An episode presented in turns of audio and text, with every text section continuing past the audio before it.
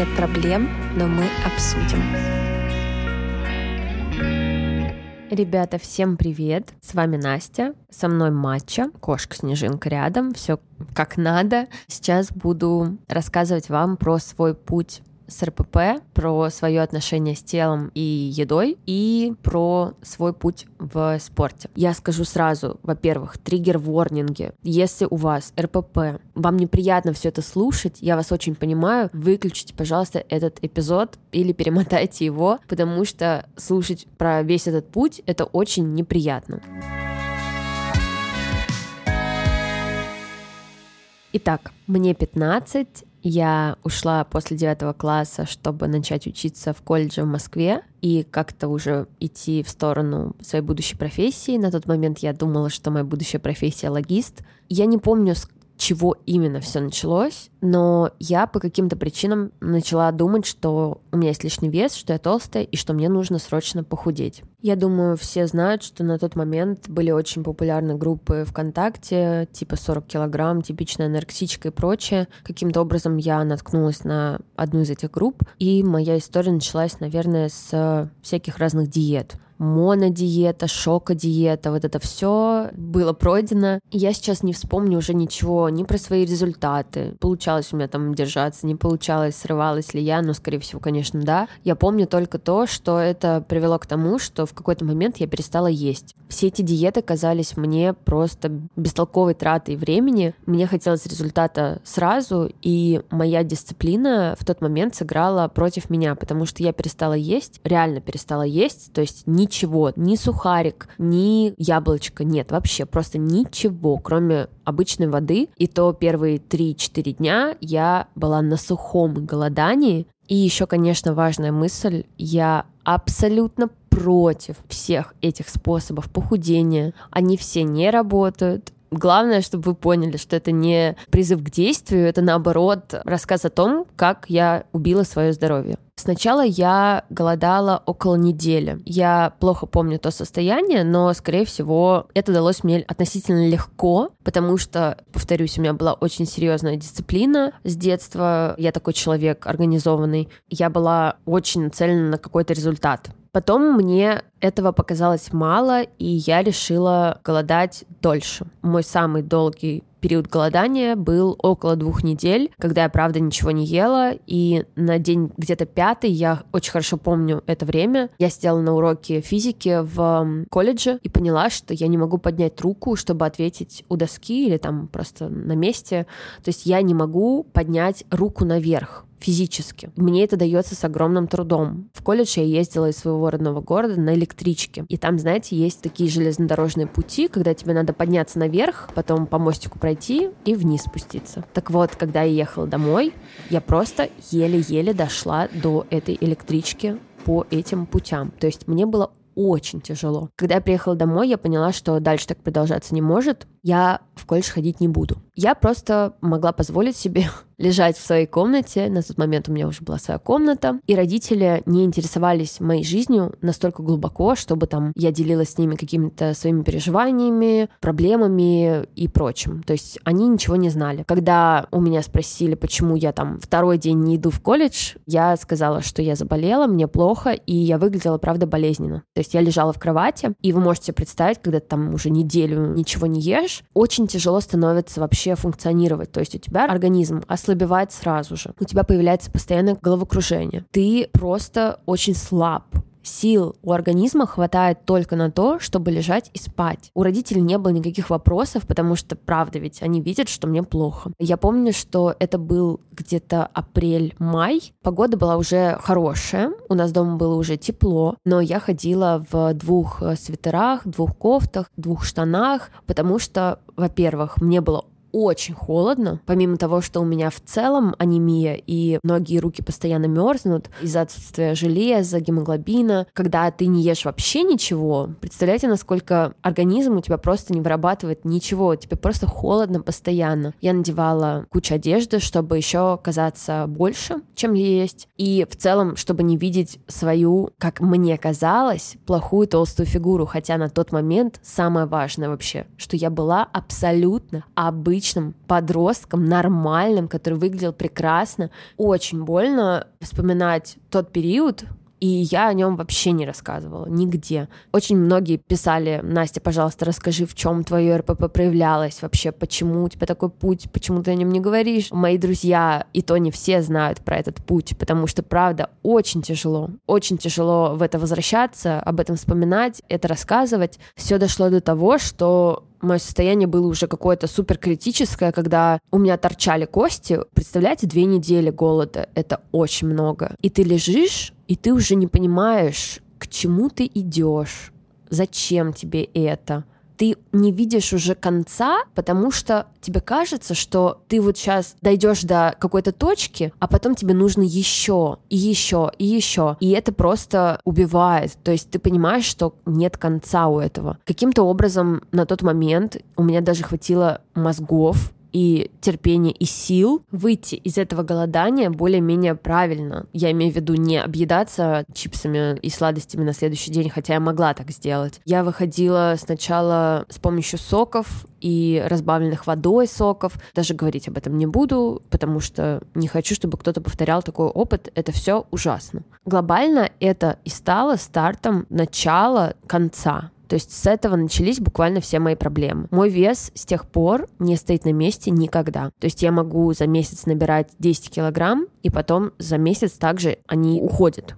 Когда мы познакомились с Мариной, мне было уже 18 лет. На тот момент у меня все еще не было мозгов, и я могла также голодать пару дней, слава богу, не две недели. Я практиковала сыроедение, я практиковала веганство. Это, знаете, такой порочный круг, когда ты не можешь перестать. Ты уже мозгом вроде как понимаешь, что так, голодание — это не очень хорошо, но ты не можешь остановиться худеть. То есть ты не можешь морально собраться и просто принять, что ты, допустим, должен очень долго заниматься спортом, устраивать себе какой-то дефицит калорий. То есть это все казалось мне тогда чем-то для идиотов. Кто-то вот придумывает вот эти сложности, когда там год ты должен худеть, чтобы вес уходил постепенно. Для меня это все казалось дикостью. Я просто не понимала, в чем смысл, если можно добиться желаемого результата за неделю, за две недели. Когда мы с Мариной уже начали отношения, у меня фокус внимания сместился на эти отношения, и я даже какое-то время хорошо питалась. То есть я ела все, без ограничений. У меня все было хорошо, я особо не переедала. То есть просто был здоровый период и здоровые отношения с едой, пока у меня явно вот сейчас я понимаю, что не началась депрессия. На тот момент, конечно же, ничего подобного в моей голове не было, и мне просто казалось, что, ага, у меня очередной приступ моего РПП,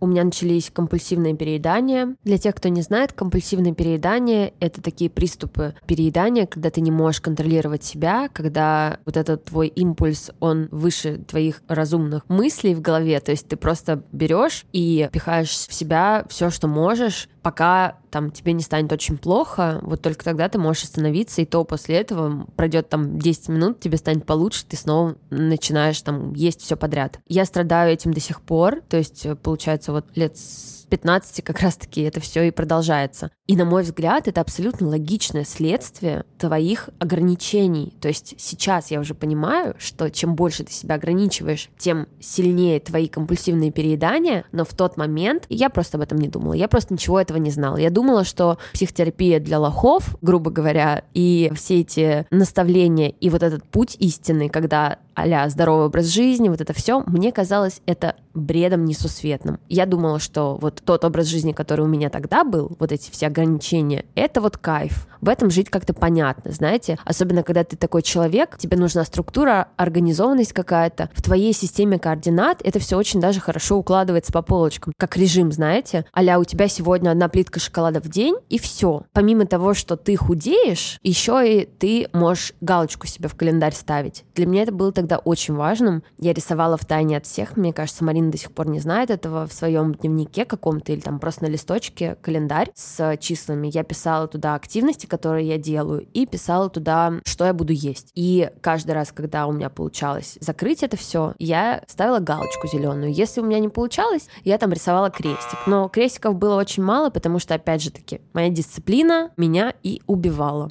Так вот, вернемся в тот момент. Такой первый серьезный депрессивный эпизод. Мы жили тогда в такой достаточно темной квартире на первом этаже. Это очень важное уточнение, потому что на депрессию это, очевидно, как-то влияет, то есть на твое ментальное состояние. Когда у тебя темные стены коричневые, черная мебель вокруг и нет света дневного абсолютно, то есть ты всегда живешь каком-то подвале. Помимо этого у тебя проблемы с психикой, все это стало такой гремучей смесью и обернулось в тяжелую депрессию, из которой я понятия не имею, как я вообще выбралась. Мой день тогда состоял из примерно таких одинаковых рутинных действий. Я просыпалась, провожала Марину на работу. Она уходила на работу, она работала 5-2 в студии Амедиатека. Я видела ее вот в 9 утра, а потом она возвращалась там в 8 вечера. И все это время я просто ждала вечера. То есть я жила с мыслью о том, что я же ничем не могу заниматься. Там у меня нет хобби, у меня нет интересов, как я уже говорила в прошлом выпуске.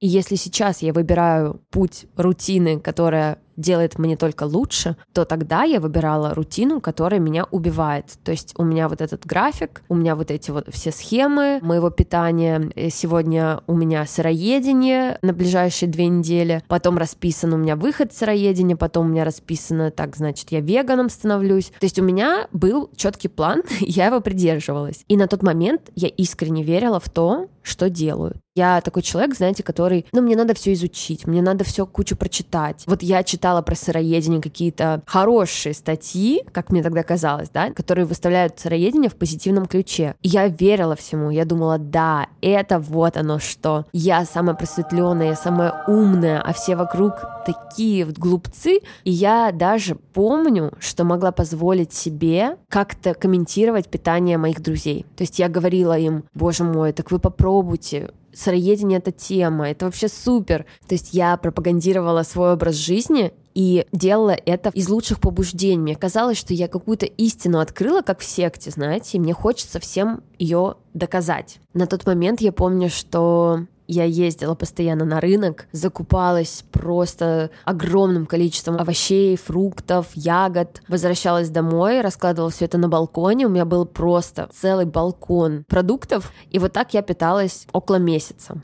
Я даже не могу описать вам, как это питание влияло на мое ментальное состояние. То есть помимо того, что мой организм кое-как справляется с моей депрессивной фазой биполярного расстройства, я еще свой организм недостаточно кормлю. То есть он может только спать, и все. У меня ухудшился сон. У нас ухудшились отношения с Мариной, потому что я была раздражительная, злая. У нас ухудшилась сексуальная жизнь, потому что у тебя пропадает либидо полностью, когда ты не ешь. Это все вот давило на меня со всех сторон. И мне казалось, что нет ничего лучше, чем ограничивать себя еще сильнее, еще жестче. Помню, что у меня начались серьезные панические атаки. Собственно, из-за этого я впервые и пошла к психотерапевту тогда, представляете? То есть это все меня настолько сильно довело. Я пошла в гештальт-терапию, и мой терапевт, я помню, что я приехала к ней там на Арбатскую, то есть, представляете, офлайн еще в то время был, 2018-2017 год.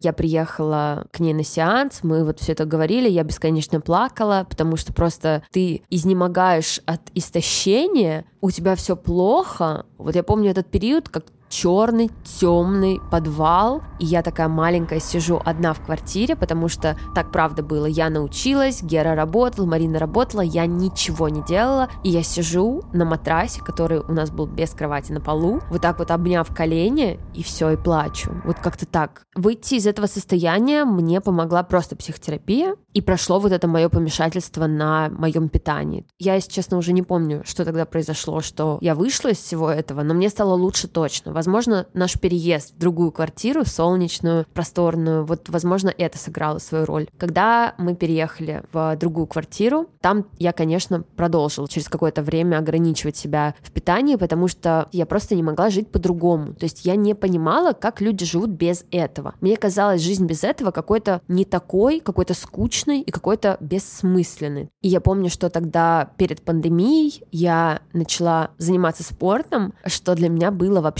если честно, позором поначалу. Я это скрывала от друзей и от всех, потому что мне казалось, что это кринж. И казалось, что я предала этих девчонок из типичной анорексички и стала какой-то вот э, другой. Аля там мышцы наращивать? Что? Зачем мне это? Я хочу худые ноги. Бред бредом, вот честно. Я занималась дома в комнате, закрытой комнате, чтобы никто не видел. Мои ограничения в питании все так же продолжались, потому что я не знала, как жить по-другому. То я придумаю, что мне надо хлеб исключить, то я придумаю, что мне надо веганом стать, то я придумаю, что я питаюсь по одному и тому же сценарию каждый день и никак иначе. И вот всего этого я придерживалась полгода, может быть. Этот период впоследствии мне скажут, что это была мания. Но об этом чуть позже.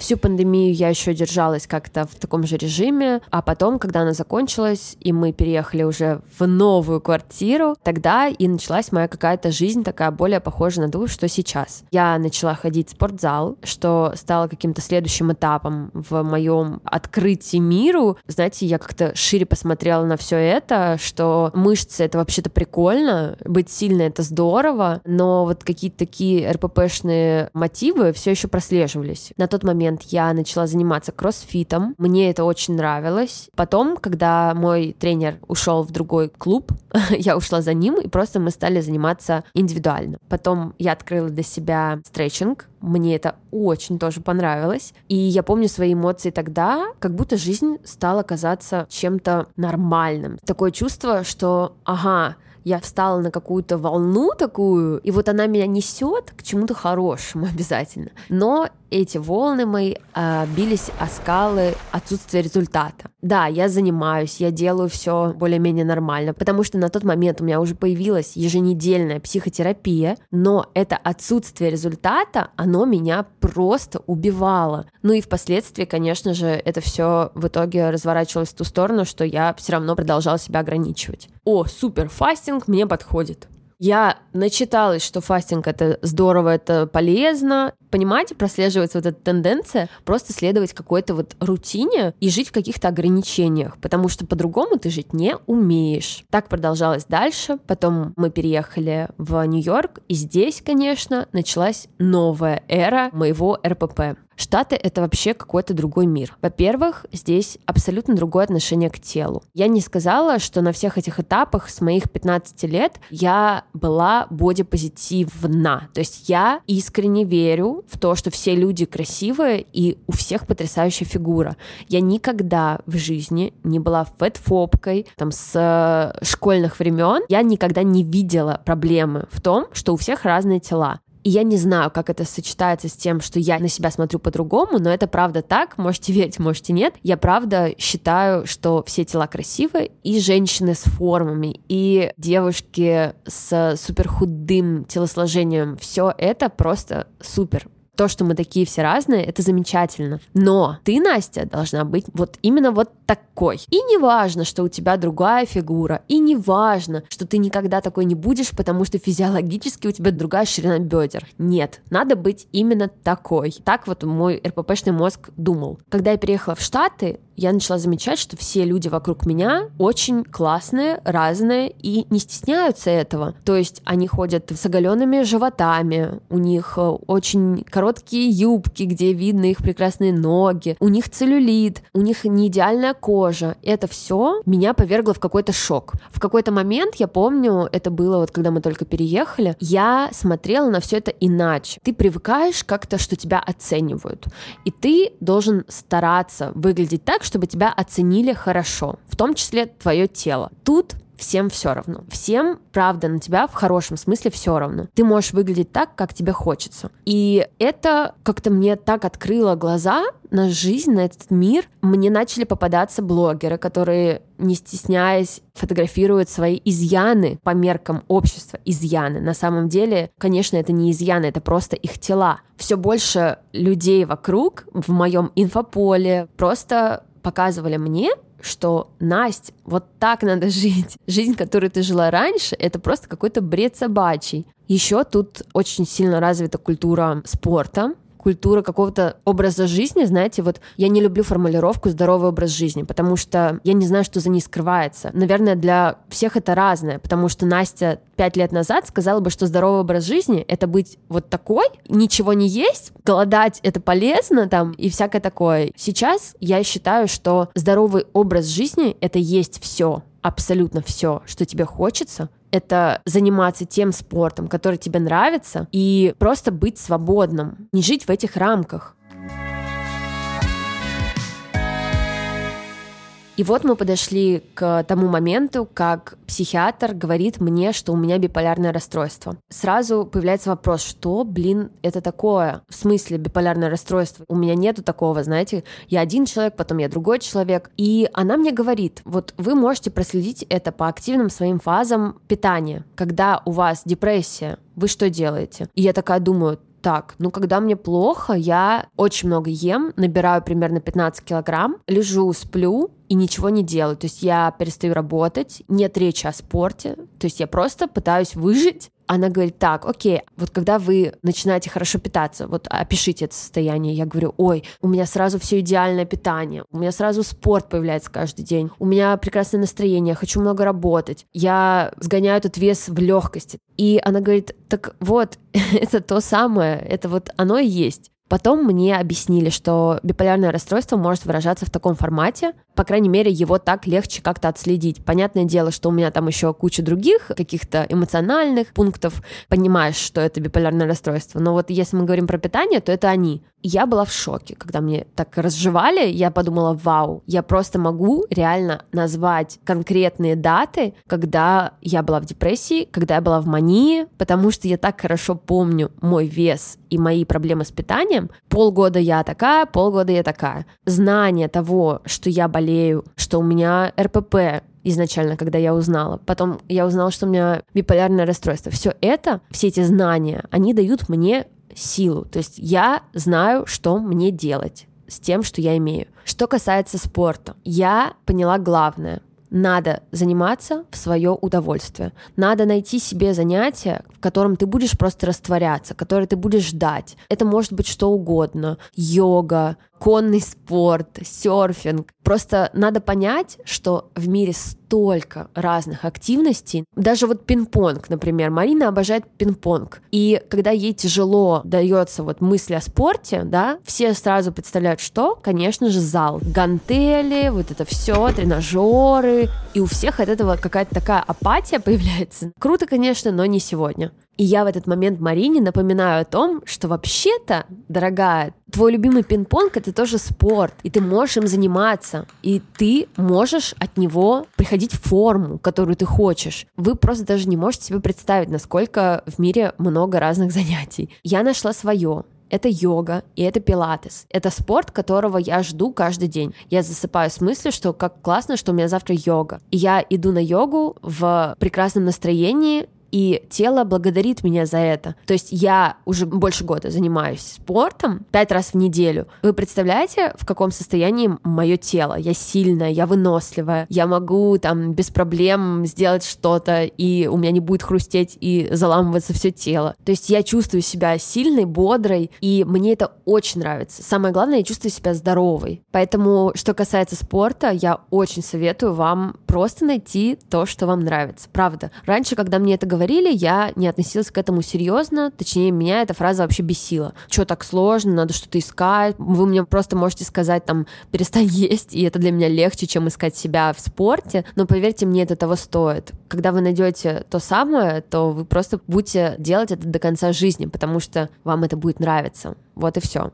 Что касается питания. С этим сложнее, но я поняла главную истину. Нужно есть, как я уже сказала, все. Именно в этом кроется смысл отсутствия переедания и отсутствие вот этих вот запретов, рамок, я знаю, что вы можете мне сказать, Настя, да что такое? Я, значит, хочу каждый день есть пиццу, торты, роллтон заваривать и чипсами закусывать. Вот я хочу так. А я вам скажу, да пожалуйста, дайте себе это время просто, чтобы вы поняли, что все, с этого момента ты можешь есть все, что хочешь. И потом спросите себя, я правда хочу есть пиццу каждый день? Я правда хочу это есть каждый день? Я начала смотреть на питание с точки зрения здоровья. Я сказала, все, ты можешь есть все. И самое главное, перед каждым приемом пищи просто думай, хочется ли тебе этой еды. Вот честно, искренне, хочется ли этого тебе. И мне на самом деле очень сильно помог, это сейчас не реклама, курс Асирош. Я уже не помню, если честно, как он называется. Там были очень полезные инсайты, которым я следую до сих пор. Очень полезно для каждого, у кого есть РПП, помимо психотерапии, просто начать пробовать еду разную, готовить себе разные блюда. Или, например, попробовать все виды овощей, чтобы найти что вам правда нравится. Или фруктов. То есть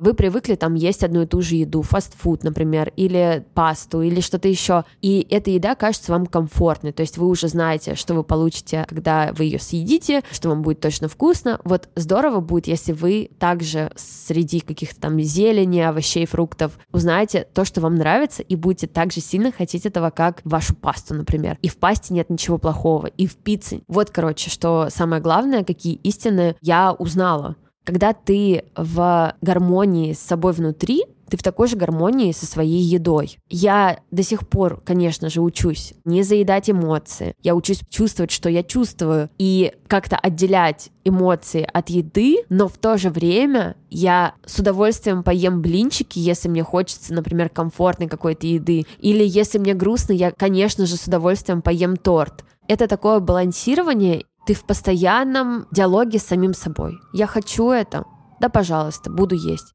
Я очень сильно вам советую вот начать прислушиваться к себе. Раньше я не понимала, что это значит. Сейчас у меня с этим все гораздо лучше.